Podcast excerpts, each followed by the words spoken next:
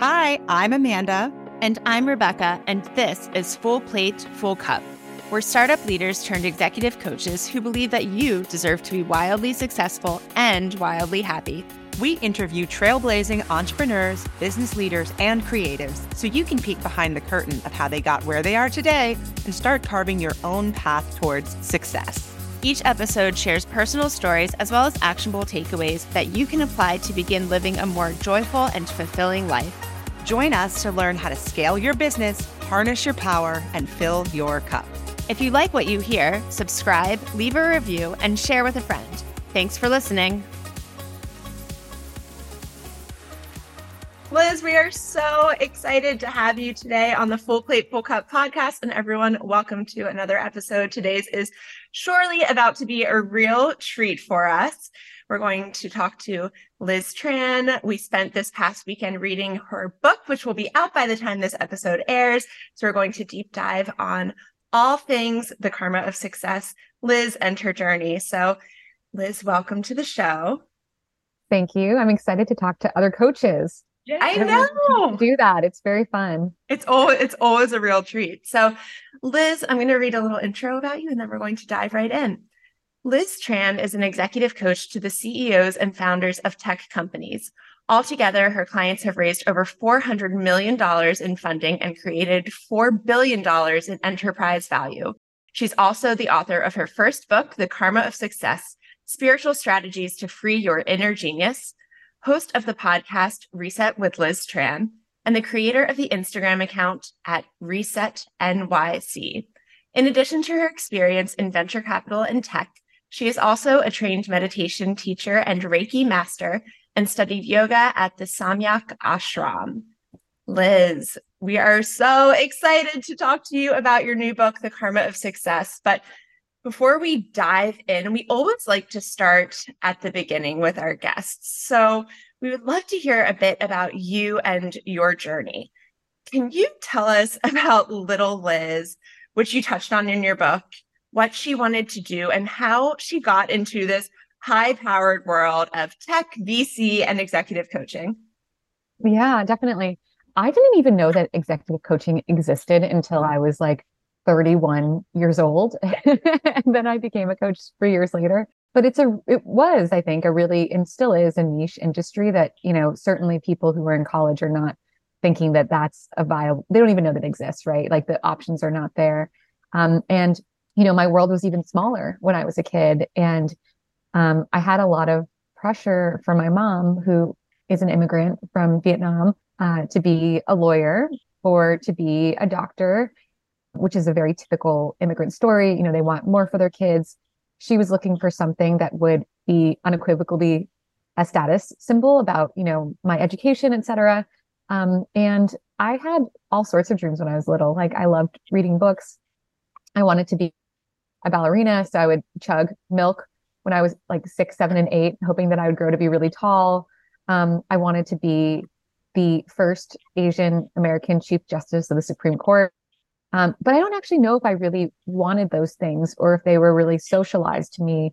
Um, and so it actually took me a very long time um, until my 30s to really in earnest ask the question of who am I? What do I want to do outside of a vacuum of who I feel I need to be for other people, which I think is very much like a hallmark of codependent relationships where you know you derive a lot of your own value from how you sit in relation to other people or how you sit in other people's eyes. You know, my early 30s, let's say from age 30 to 33, um, and I'd been doing a lot of this spiritual work beforehand, but that was a huge breakthrough for me to really ask myself, who am I? what do I want? What do I like? What do I care about? Really basic questions that I think we often take for granted. For sure, for sure. And basic questions that you need to have a lot of courage to be willing to ask yourself, right? Because when you get honest in answering those questions, it has the potential to rattle your world. Totally. Right? I mean, I lost a lot of friends, and maybe lost is the wrong word, but um, transitioned a lot of friendships because once I started being who I really was, I was like, oh, we don't really have that much in common. You know, like my entire taste in who I wanted to date changed. You know, like my whole aesthetic look changed. I mean, everything changed about. I mean, it was so funny. You know, I don't I don't know if a lot of people do change in that way, but I just hadn't really allowed myself to do that organically throughout my life. So I was sort of playing catch up. Yeah.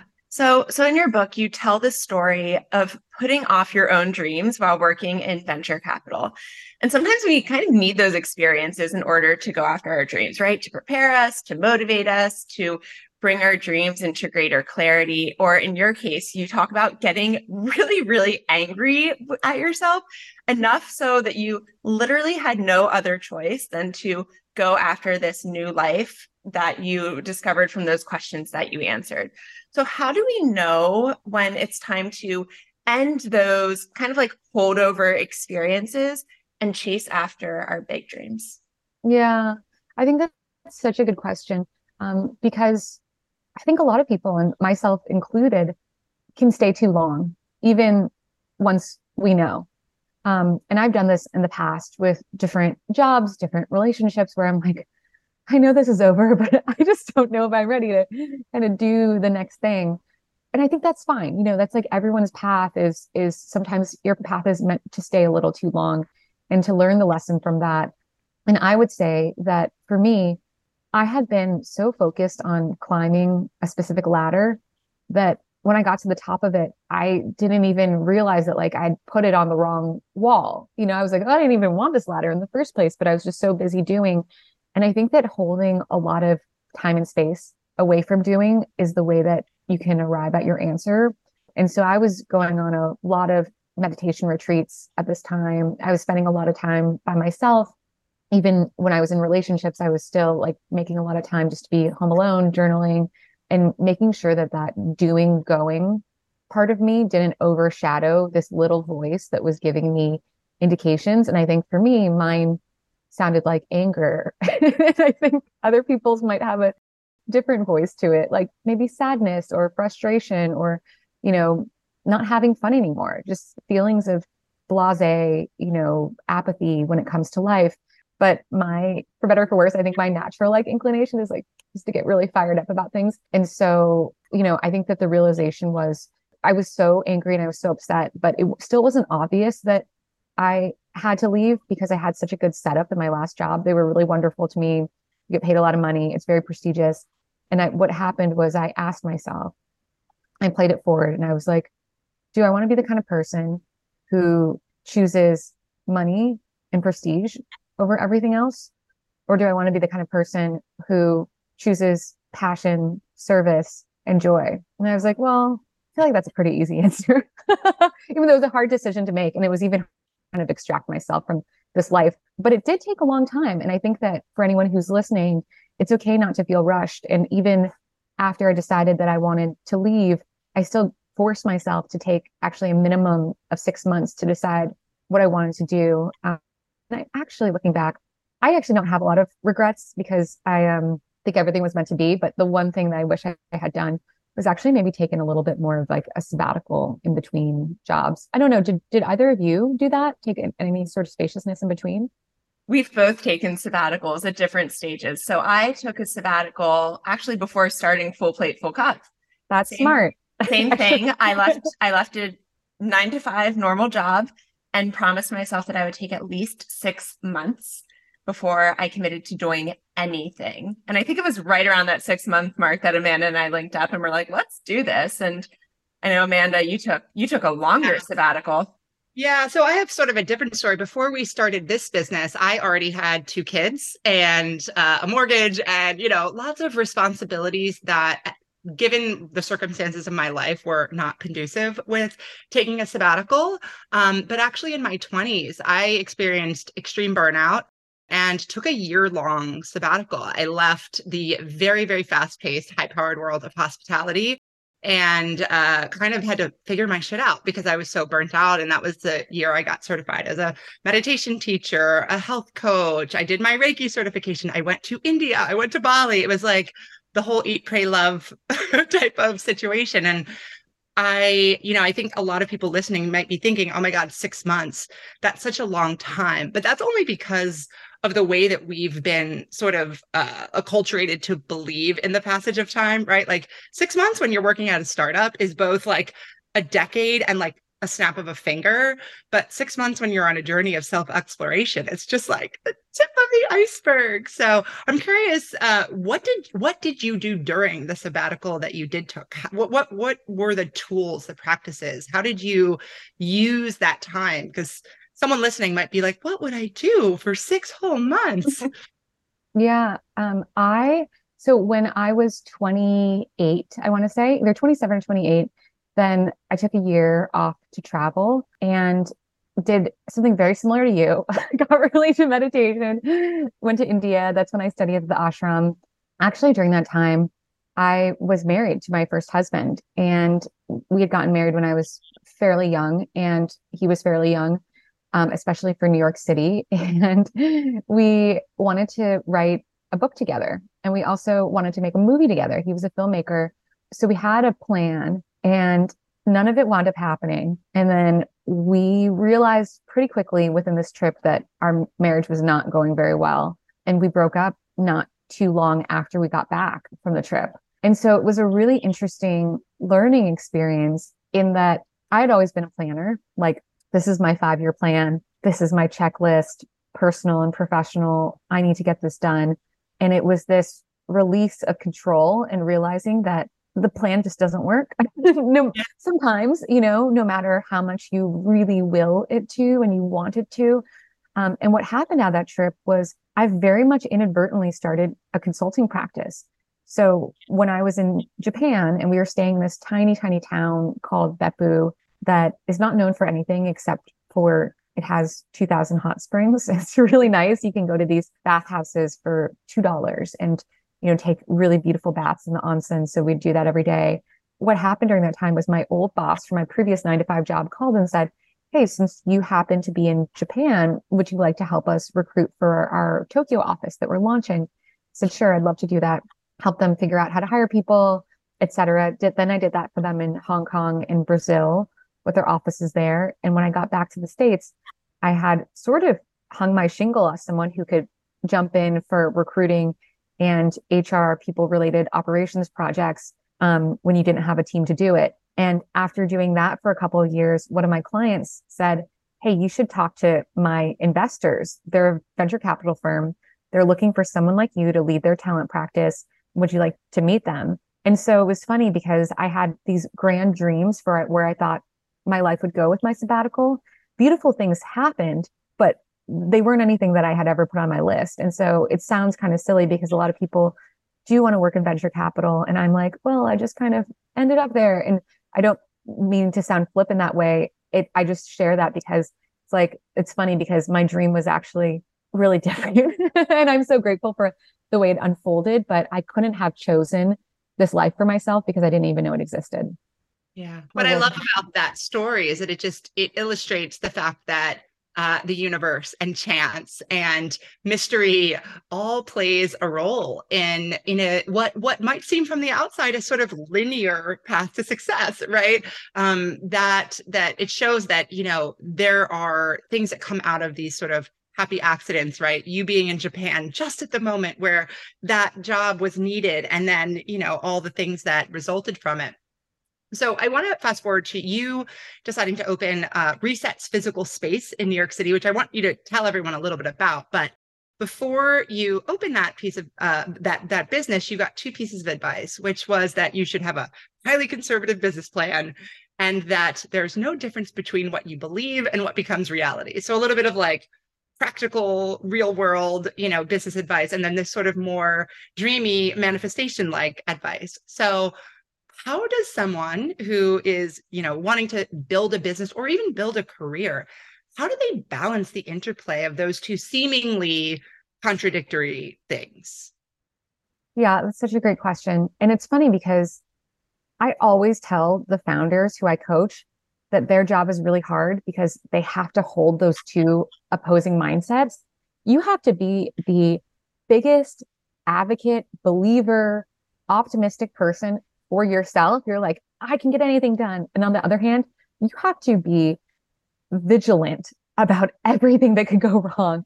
And it is really hard to hold those, you know, those opposing um, mindsets. And so I think that the way that I try to reframe it for them and for myself is, you know, you're going to jump off a cliff and you're going to believe that you're going to get to where you're going, but you're going to pack the best parachute. You're going to double, triple check it. You're going to make sure you have all your supplies to give yourself the best chance of success. Um, and I think it's hard because, you know, you can get bogged down into this idea of like, well, I don't want to look at all the um, anxious parts of this or the anxiety inducing parts of this work. But to reframe it as like, I'm setting myself up for success. I'm investing myself. I'm putting this time so that, you know, better handle it now than later. I wish I had listened to that advice because it came from a great person. Again, I think because I didn't take off any time in between, I didn't really, ha- and I was doing two jobs. I was working in venture capital as an executive with a team to manage, like a pretty large team, a lot of responsibilities for nine months while I was also trying to get this business off the ground. Um, and so I actually didn't have the spaciousness or the distance to be able to really do that work. I was just like, I need to, it was almost like I was trying to get out of my current job by doing something else. It was like, you know, the rebound you know, the bad pancake or whatever that they say. It's like the first pancake always gets ruined. And that's kind of what I was doing. And I wish I had some more time to, to be thoughtful. Um, and it was funny because I went to a retreat at Omega Institute maybe about a month ago and Elizabeth Gilbert was hosting and they were talking about money and finances. And she actually said something really similar where she had this mindset of like, I'm so blessed. I'm so abundant. She was just giving away all this money because it was also partly coupled with the side of not feeling worth all this money that had come her way. And after three years, she decided to finally hire an accountant. And the accountant said, Do you know how much money you've given away over the past three years? Or how much, what percentage of your earnings? She said, Probably 25 to 20 to 25%. And the accountant said, 79%. And the accountant was like, You can do whatever you want. You can give away 79% of your income, but you have to be aware of what you're doing. And it's about that awareness and that understanding. And she was like, Well, I don't want to do that. Any money? He's like, Okay, great. Now you know, you know exactly how much it's going to cost you. And I really resonated with that because, you know, it's like the sizzle and the steak, you know, you have to really believe in the magic, but then you also have to like cross your T's and dot your I's because like behind every magician he, that magician on stage, what you see is like just one sliver of everything underneath the iceberg that that person's preparing. Yeah. I love that you share that. When when I when I work with founders particularly early stage, I'm always asking them to think about like what's the what's the gross but what's the net, right? Like you need to think about not just how does it look from the outside? How how how high is my production value, right? Like how big of a team do I have, but like what's left over for me? What what is what is this business actually? And so we love in your book that you share about the financial burdens that you faced in in uh, in launching your business. Like people don't share those stories uh, vulnerably enough. So uh, we'd love to know sort of as uh, as an entrepreneur who has had many iterations of the entrepreneurial journey, but particularly with the with the physical space that that also had to close during COVID. I, would love to hear what you learned sort of from the, the financial uh, hardships of opening the space and then eventually having to close the space. Yeah, definitely. Um, so I opened a space in Nolita, which for anyone who's a New York aficionado knows is a really expensive neighborhood. I mean, part of this too is that I was going from venture capital where like I was working in a top venture capital fund where they're like, yeah, like of course, like you would invest you know, a certain amount of money into a business. Um, and so I had worked there for almost four years. So I had this super skewed mindset. I wasn't scrappy. That's actually the problem. Like I wasn't scrappy at all. Forgot that it was like my own money. You know, I was like, oh yeah, sure, I'll invest this in myself. Um, so I got this really expensive space, spent a lot of money on like an expensive renovation, took out a hundred thousand dollar personal loan from SoFi. I was like, you know, I'm going to save, keep the bulk of my savings for me but then every month, the space was losing money. You know, we had people coming in. Basically, the premise was what we would hold corporate retreats during the day and then have classes um, for people at night who wanted to take courses on, you know, self self discovery learning. So it might be like astrology for your career, it might be a sound bath, meditation class, something like that. But you know, that business model, unless you're at capacity, is very hard because you're paying the teacher, you're paying someone to be there, you're paying for the upkeep of the studio, and sometimes one or two people might show up. Um, and I also wasn't consistently booking corporate clients enough to cover all the expenses of the space. So for the first six months, I lost money every month. It was like pulling into my savings. And then also there were so many unexpected costs that I couldn't predict. Like it's so funny, like air conditioner units. You're like, oh wow, okay, so that's like two thousand bucks, you know? And then you're like, oh, okay, now I need to order some new cushions for these chairs because people find them uncomfortable. You're like, okay, great, that's like another three thousand bucks. Like, oh, I need more glasses, you know, oh, the boiler is broken, all these things that I didn't realize also as like at that point a lifelong renter in New York City. like don't know because I've never owned a place. And so this point things were getting really out of control. And not only had I gone into my savings, I had also like sold all of my stocks on Robinhood and then also sold a huge chunk of my 401k. And then I'd also taken out $40,000 on high interest credit cards that were going to start accumulating interest that December. And so I was like, okay, now I'm like, you know, $140,000 plus in the hole. And then I got this tax bill for $30,000 because Donald Trump had like changed some of the regulations. And so, and it didn't get pulled from my salary when I worked at the venture mm-hmm. capital fund. Mm-hmm. And so then I had to pay this additional 30K bill. And I was like, oh my God, I don't know. This is crazy. It was like almost, it's like $170,000. And I didn't have any income, I was just like totally freaking out. I don't have, you know, family support in that way. I had a partner, but we were very, very new. And so, and we've also never been financially commingled in that way. I was like, I don't know, I just have to keep going. But then things started getting better. We started turning a tiny profit, but at least I wasn't going in the hole because I was out of money to bail myself out of the hole. Three months into making money, then it was March 2020 and COVID shut everything down. I had to move everything from my space into storage. I had to give up the space and I lost my deposit, which was like $18,000. I also lost my income stream. And, and I had been doing some executive coaching, but I had, I think, only two clients at the time. And so it was very, very minimal to the blend of like what the what the, the space was doing. It was totally devastating. I remember I couldn't even pack up all the stuff in the space, but I had to get out of it because I had the movers were coming. I just sat on the floor and I cried. And my husband and his best friend literally like were like wrapping tiny crystals and glasses and bowls and putting them into boxes for me. Oh my God, it's been like three years. I'm like getting emotional thinking about it. it was so sad because, you know, it's like exactly what you said, Amanda, about like gross versus net.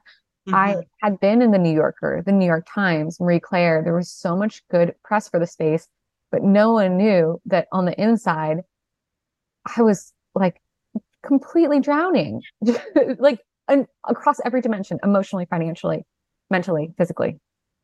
Oh, I I worked in the hospitality industry for over a decade, so like everything that you're saying, like oh, boiler, the cushions, the glasses, right? Who knew you broke so many glasses in a single night, and that you're constantly having your breath? So, uh, I really, um, I really thank you for sharing that because somebody listening is going to realize that they can bounce back from a situation that they might be in that is similar, right? They they will realize that they can move forward.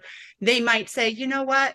I'm not going to go quite as extreme in terms of uh, how how much I'm going to put forth of my own resources and risk and if people don't share those types of stories, we don't help other people in making better choices um, or in recovering from uh, heartbreak because that, that's heartbreak. I'm like, I was getting emotional for you. Um, that the the concept of the business is so beautiful, um, and so I just I just want to send you some love and compassion and thank you for sharing that. Thank you.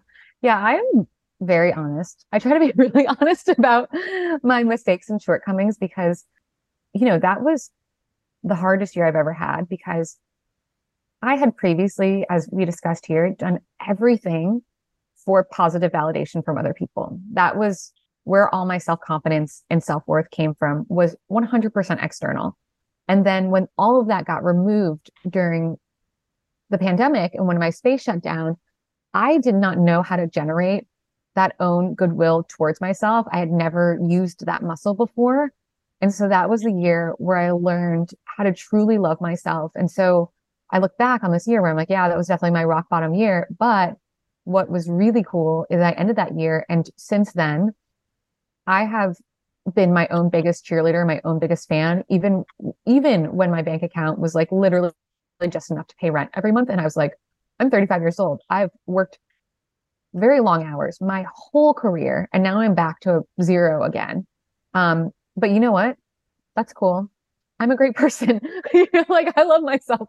And so that was such a big treasure in in in all of it where I realized that um I didn't have to be perfect and I didn't have to be special to be worthy of love. Every human being, every animal is worthy of that exactly for who they are. And I think that was the big breakthrough that I needed for myself to feel really comfortable um, getting married to my now husband because I was like, I every relationship I'd been in before, I didn't really truly know how to love myself. I was depending on so much from the other person. And this time I was like, you know what? I can get into this. we can do this and have a better outcome. Yeah. Well, in in your book you actually say that the biggest myth about confidence is that we have to earn it and as you said, you kind of spent your life looking for that external validation that you had to go out and earn, right? And so we we love this myth. We also think that it is absolutely false. But if if we don't earn confidence from like a shiny new job or a big accomplishment or a thriving profitable business, right? How can we gain it outside of learning to understand that we are worthy of love? Are there any like specific steps that you suggest people start with? Absolutely. I think you two will probably resonate with me on this, but I love personality assessments. And it's just such a cool tool to bring language to what is unique and special about you. You know, something as simple as taking a free Myers Briggs type inventory quiz online and knowing, oh, yeah, this is my type. These are my strengths. And hearing someone else say it, because it's not about something you did, it's just about your innate characteristics. Um, and so I love MBTI. I love the Enneagram.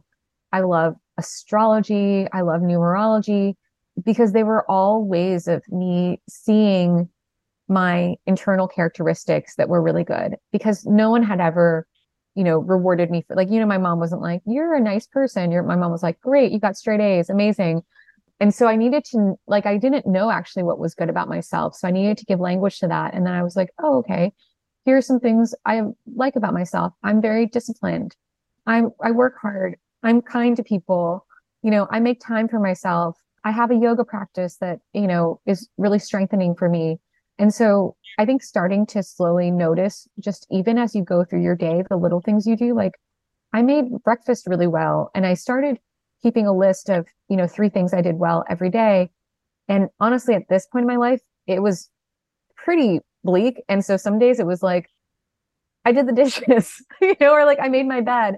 And, you know, things were so slow that like my sister in law looked at my email because we were all staying together in the same house during the pandemic. And she was like, You're not really getting any emails. I was like, I have no emails. I have like nothing going on here. Like literally, I just like went for a run and then like tried to figure out my life, you know, and, you know, tried to drum up some business. Um, so I think it's like, it, and it was okay. I was like, wow, I did that. Like I got up this morning and I reached out to five people, even though it was really hard.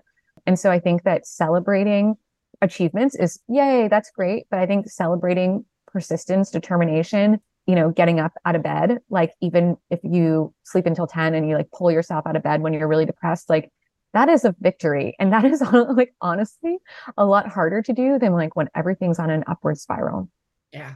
Absolutely. Absolutely. And it's it's giving ourselves credit for those little things that we do for ourselves, right? Even if it is, I got out of bed, I did the dishes, because that adds up. And those things are what build the momentum and the confidence necessary to do the bigger things, to go after your dreams, right? But if you don't have that foundation set in your life, in your day, in yourself, it's going to be really hard to go after those bigger milestones. So, you know, I would love to dive into your book which when this episode airs will be out into the world. You titled the book The Karma of Success. So you define karma as this is a quote from the book the personal destiny you earn based on your actions in this life and past ones. And we can generate good karma when we live in alignment with our values, authenticity, and intuition. So we want to know how do you define success? Well, I think everyone, this is an exercise that everyone should do because I have a little thing that I say to myself every morning or every afternoon when I'm starting to work on something that, you know, I need to reconnect to what my purpose is.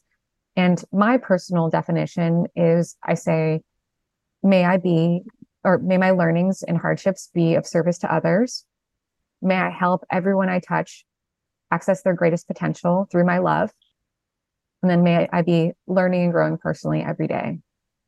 So I think that's what matters to me, but that's just because of my motivators. I'm really motivated by competence, like learning. I'm really motivated by altruism. Like I like being in service of other people. And I know not everyone is that way, but like, I, and then the third thing is like, I need to feel a personal impact. Like if I'm coaching someone and, you know, they're paying my full rate, but like I'm not making a difference, I'm so disheartened. And I'm sure the two of you can resonate with that. I get so down on myself. Like, why can't I help this? Why can't this is my fault? Like, why can't I get this person to see what they're doing? You know, obviously sometimes it takes time, but um, you know, I think back to my poor therapist when I was like 28, where I literally would show up every day for like a year and like literally tell her the same problems. And she was probably like, WTF, like learn your lesson, you know? And so I, I'm really motivated by impact. And so that's where my success comes from. And so I think for every person, understanding what lights you up and what your motivators are is essential.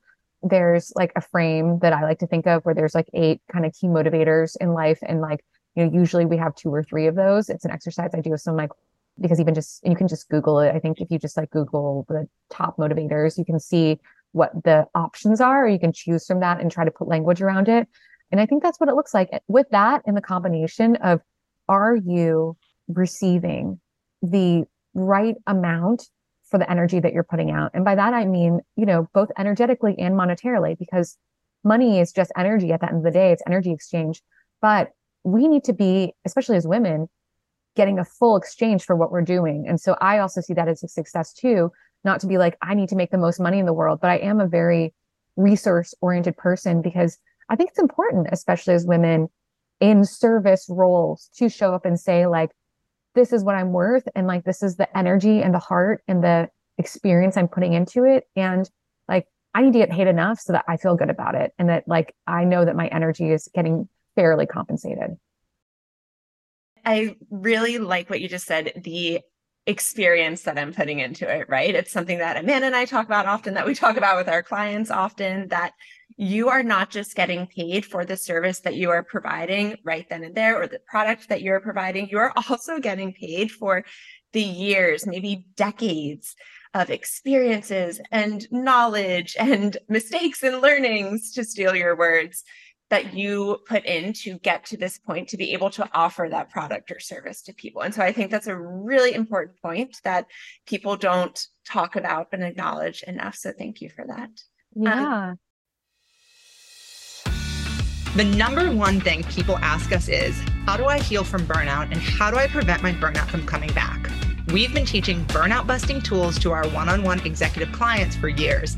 And now we are bringing these strategies directly to you with our first ever digital course, From Burnt Out to Lit Up. Over four weeks, we'll guide you step by step to get your groove back and reclaim your life. And if you're thinking, I have no time for this, we've got you. This no fluff course is intentionally designed to take less than 20 minutes each day and will not only leave you feeling more engaged and enthusiastic, but will also set you up to keep burnout at bay for the long haul. Use code PODCAST to get $30 off your course fee. To learn more about this course and to sign up, visit fullplatefullcup.com slash course. Again, go to fullplatefullcup.com slash course and use code podcast for $30 off. You deserve to beat burnout for good and feel like you again.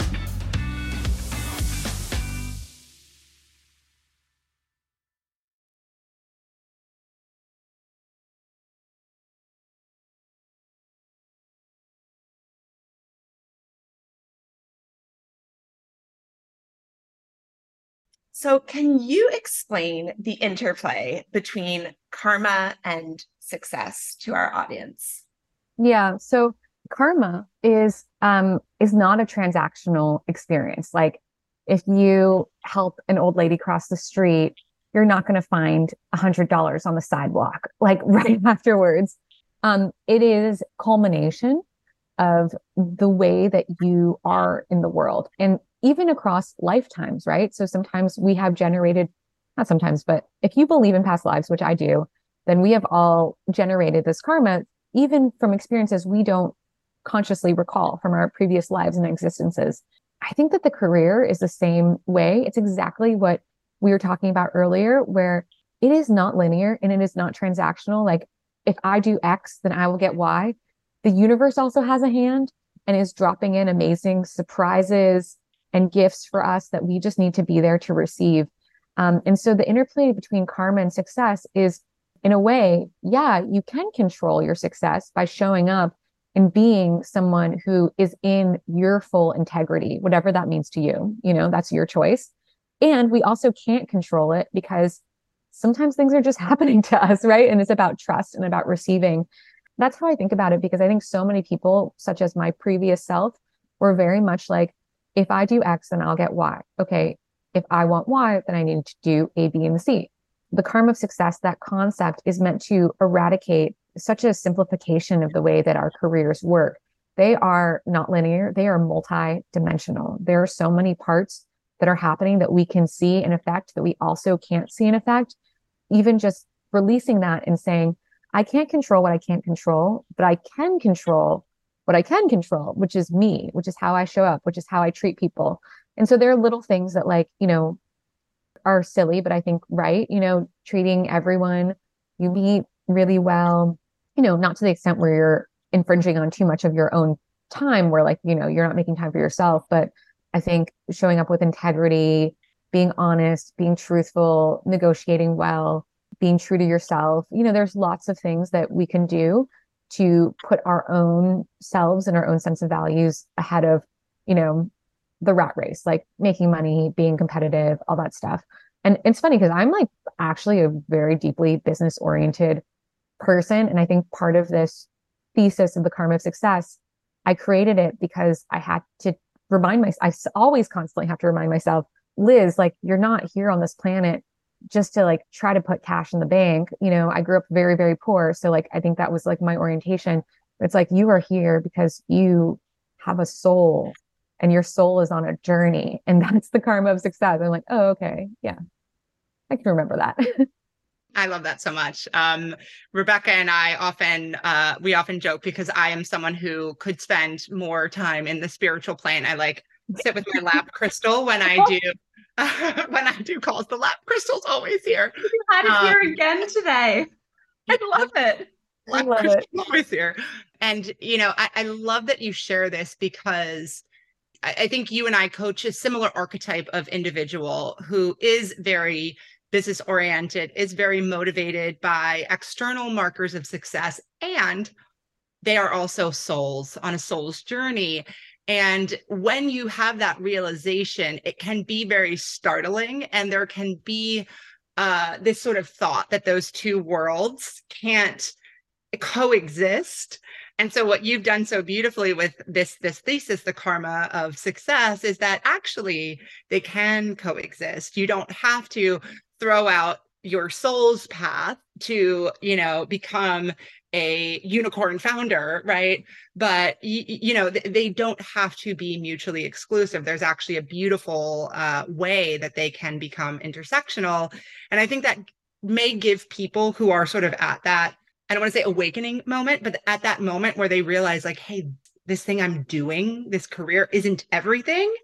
It's like yeah it's not everything but it does matter. And it's it doesn't have to be in conflict with a spiritual path a spiritual life uh you know your your overall karma and your soul's destiny. So i love that so much.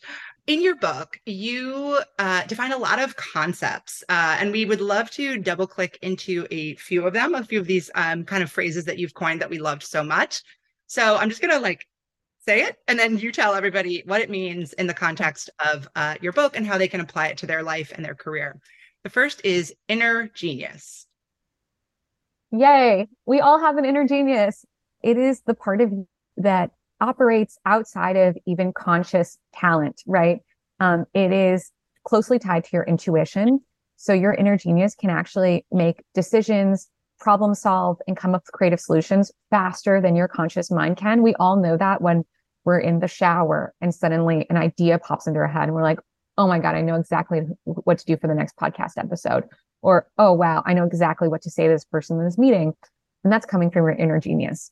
Um, and what we all need to do is to spend less time trying to be perfect, but more time creating space um, and the right environment for the inner genius and let it be easy and let it flow.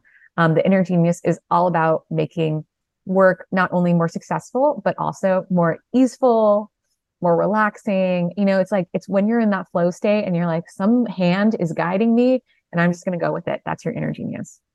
I love that. Something that Rebecca says a lot is that like we often uh shortchange or undermine the things that come naturally to us, like our gifts. Like we're like, well, that that just that's so easy. So that's not valuable, or that's not like as as uh exciting as something that I had to work really hard for. And so n- reminding yourself that actually no, like your inner genius, the the the um your you know even with the personality testing sort of like the way that you are naturally wired is actually a huge part of the value uh, that you bring to your life and to your work. The three s's is the next term we'd love for you to go into. Yes. So the three s's are the environment where the inner genius can really be heard. And that is stillness silence and solitude um, we do not get enough of those things. Our world is so loud. The other day, I looked at my phone and, you know, it can give you those stats for how many times you pick it up and like what apps you open when you pick it up and how many minutes. And I was terrified. I was like, I'm a monster. I cannot look at these numbers anymore. And my husband looks at his numbers regularly and I'm like, I can't do that. It's too disconcerting. You know, there's always some notification or something that is vying for our attention um, and of course, you can't hear the inner genius because it's like, oh, well, I'm answering this email and then I'm like responding to this text message and then I'm calling this person back and then I'm on the Zoom. Um, and so those three S's are essential, even if you just get 15 minutes of them a day over coffee or while walking your dog, it's game changing. Love that. Divine play. Mm, so this is a Sanskrit term. Um, and divine play is at the essence of all that is in the world. And I, I love this because it's a reminder that, you know, like this whole ethos of I'm super busy, I'm really important, and I'm working really hard. That is a construct that capitalism has imbued upon us.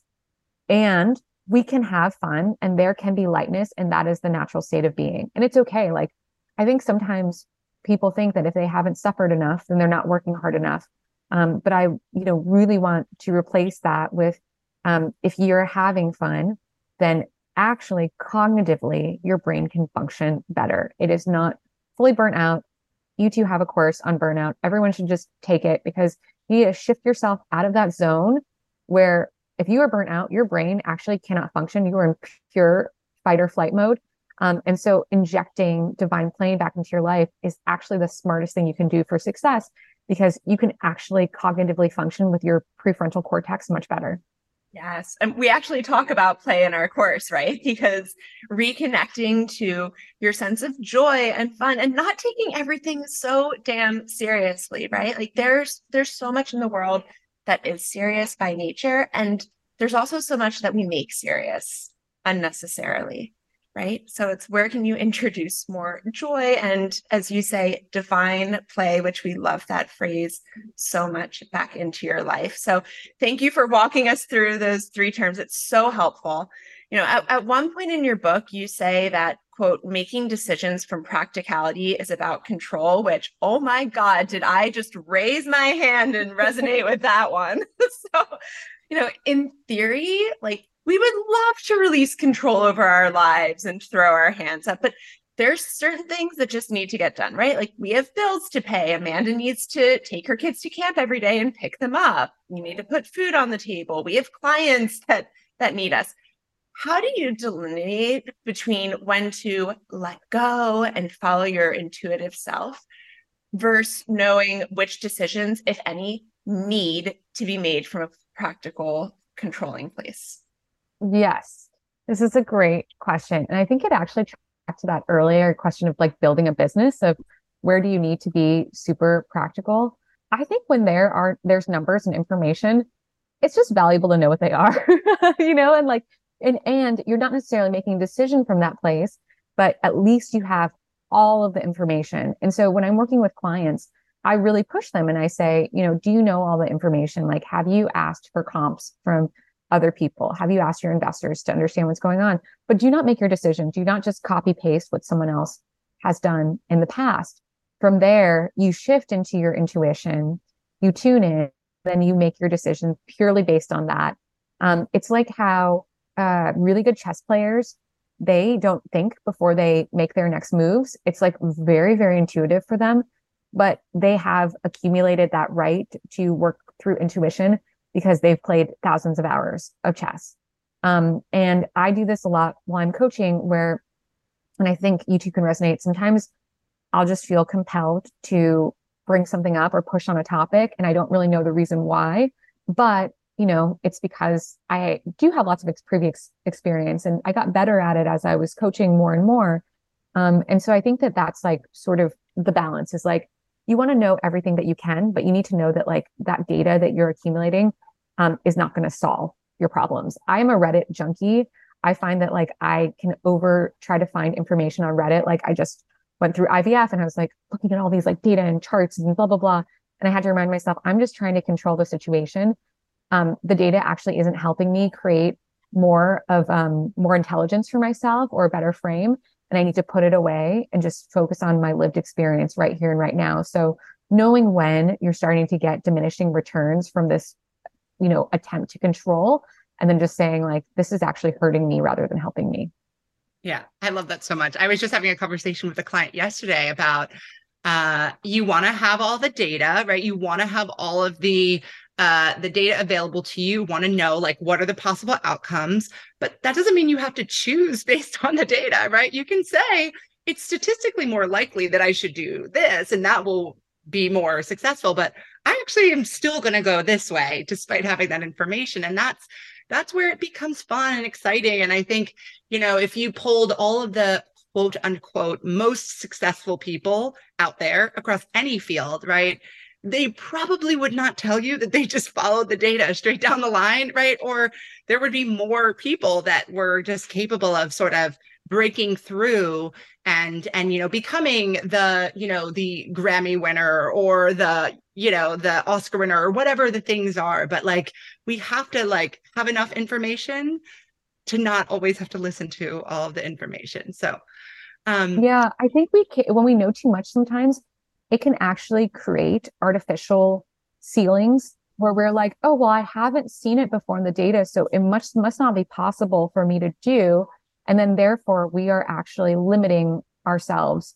And that's, and you're right. It's like very dangerous that way because if you're just purely going off the data, you can never be the first or the best, mm-hmm. right? You're just always going to be at the mean. Yeah. Oh, woo. Someone needs that advice. so, something I talk about often is being able to actually enjoy your success. Uh, it, nothing breaks my heart more than I when I see people who have a mission, have a, a purpose, have a vision for something, and then work so hard towards the success of it that they that they lose sight of all the joy and they're they're burnt out. They're they're not able to actually enjoy themselves. So in the book you say that the harder you know there's a myth that the harder you push yourself the more successful you'll be. And we obviously know that that is not the truth. So from your experience both as a uh, you know in this working world and as a coach of very successful people how do you recommend that people you know keep their cups full as we say and and respond to the demands of a big career while still being able to tap into that divine play part of themselves. Yeah it's really essential. I mean with my clients i try to keep them in their zone of genius as much of the time as possible and they really fight me about it where they're like well why should i do this? And it's so wild that you know the this person imagine your typical founder who has sacrificed and risked so much to follow this dream, this vision, and they don't even have time to pee in between meetings or eat lunch. Like so many seed stage founders who are like, oh my God, I forgot to eat today. I'm like, it's 5 p.m. What are you talking about? You know, that is like not fun. No one likes that. you know, and so why would you take this risk and then like do this thing that you, you your soul wants to do just to be able to barely cover your human functioning? It just doesn't really make sense. And so honestly, for when I work with them, I try to actually give them evidence, evidence-based reasons to show that they're operating better when they're happier. And so I start to play back those moments for them where I'm like, Hey, why did this mistake happen? What's your state of mind? What's going on with you? Where did this win happen? How did this win happen? And I start to sort of give them examples from their own life of how that playful spirit, that joy, that levity actually led to better experiences. I'm like, oh, you closed this great deal. Was it fun? How did it feel for you? And so then we actually start to rewrite the thesis that exists in their mind. And I do that, this work for myself constantly. I am naturally a more anxious, worry driven person, or I have been in my past life. And so I literally every day of this book launch, I've been writing three things that have gone well or have been really fun. And mm-hmm. I think as a, re- and then also, you know, like it's obviously like there are ups and downs as we were talking about earlier, but I don't want to be someone who's like, oh, it's so hard because then you start to think it's hard. And so I literally walk around my house like a crazy person talking to my dog. And I'm like, I love this book launch. This book launch is so fun. This is the best. It was like so cool. And it helps. Like it sounds insane, but it really helps. And then it's like, okay. And if I know I'm starting to feel down the dumps, I need to elevate my um, joy level by going and do something fun. And like that might mean like making myself a smoothie or making myself pancakes or going for a walk with my dog. Um, but I consider those things work, you know, where I'm like, I am working because if I start my day at a 10 of joy, then I'll probably wind up at like a six or a seven at the end of the day. But if I started at a five, I'm like definitely a zero by lunchtime. For whatever yeah. reason, like the lower you start, the faster you drop. Um, and so I think it's not just like great because it feels good, but for performance based reasons, you know, honestly, I think one of the reasons why reset the physical space suffered so much is because I was miserable. Like I, as a person, was getting up and being so unhappy every day. So of course my business wasn't doing well, but I didn't know that then. yeah. And I, I, what you just said about doing the things that bring you joy, that fill your cup, like you making pancakes, walking your dog, right? That being work it's almost like scheduling meetings with yourself right? Like if you if you are a busy working professional or an entrepreneur and you're like i don't have time think of it as a meeting with yourself right? That will enable that. you to do your job to the best of your ability and achieve more than what you thought was possible. So liz thank you for that. So we have two rapid fire questions that we ask all of our guests. Are you ready? Ready. All right. So liz what is one tip for working smart?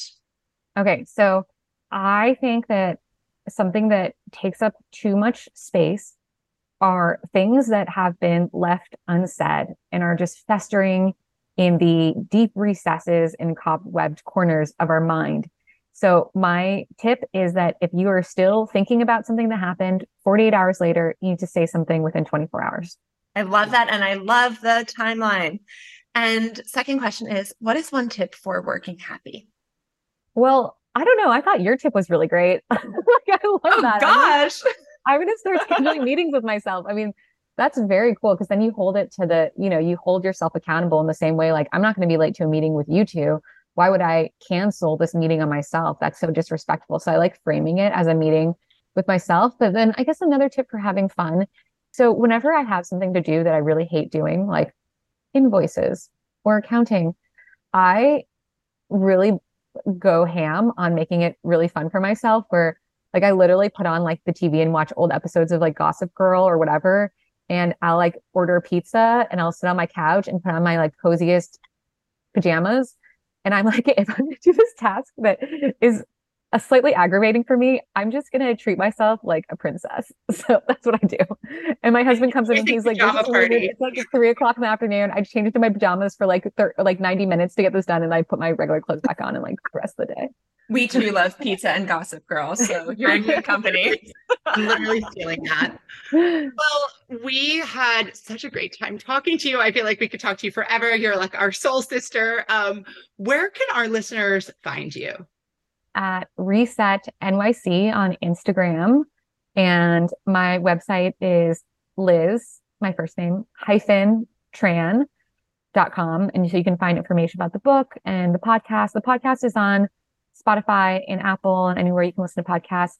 And then my book is The Karma of Success. It should be everywhere that books are sold. Um, so I hope people read it and like it. and if not, that's okay because I had fun. We highly recommend it. Go out, go out and buy Liz's book. And after you buy it, make sure that you leave a glowing review online wherever you bought it from, because that is a huge help to authors. Yes, it is a huge help. And then something fun that we're doing is that if you leave a review and then you email it to info at reset NYC, then um, info at resetnyc.com, then um, we will pull like a um, uh, Oracle card for you and sent you a picture of the Oracle card. So it's kind of like a fun way to kind of set your day. So um, leave a review and then like either myself or Nikki, who's on my team, we will tap into your energy of the review that you left and then pull an Oracle card for you. I love that so much, and I'm going to do it immediately. it's so fun. my language sister. Thank you so much, Liz, for being here with us today, and we can't wait to share this episode with the world. Yes, thank you. Thanks for joining us for this episode of Full Plate, Full Cup. If you found this episode helpful, please make sure to subscribe, leave a review, and share it with a friend. To learn more about the Full Plate, Full Cup methodology or to work with us in a more personal way, find us on Instagram at Full Plate, Full Cup. That's at F U L L P L A T E F U L L C U P or online at www.fullplatefullcup.com www.fullplate.com.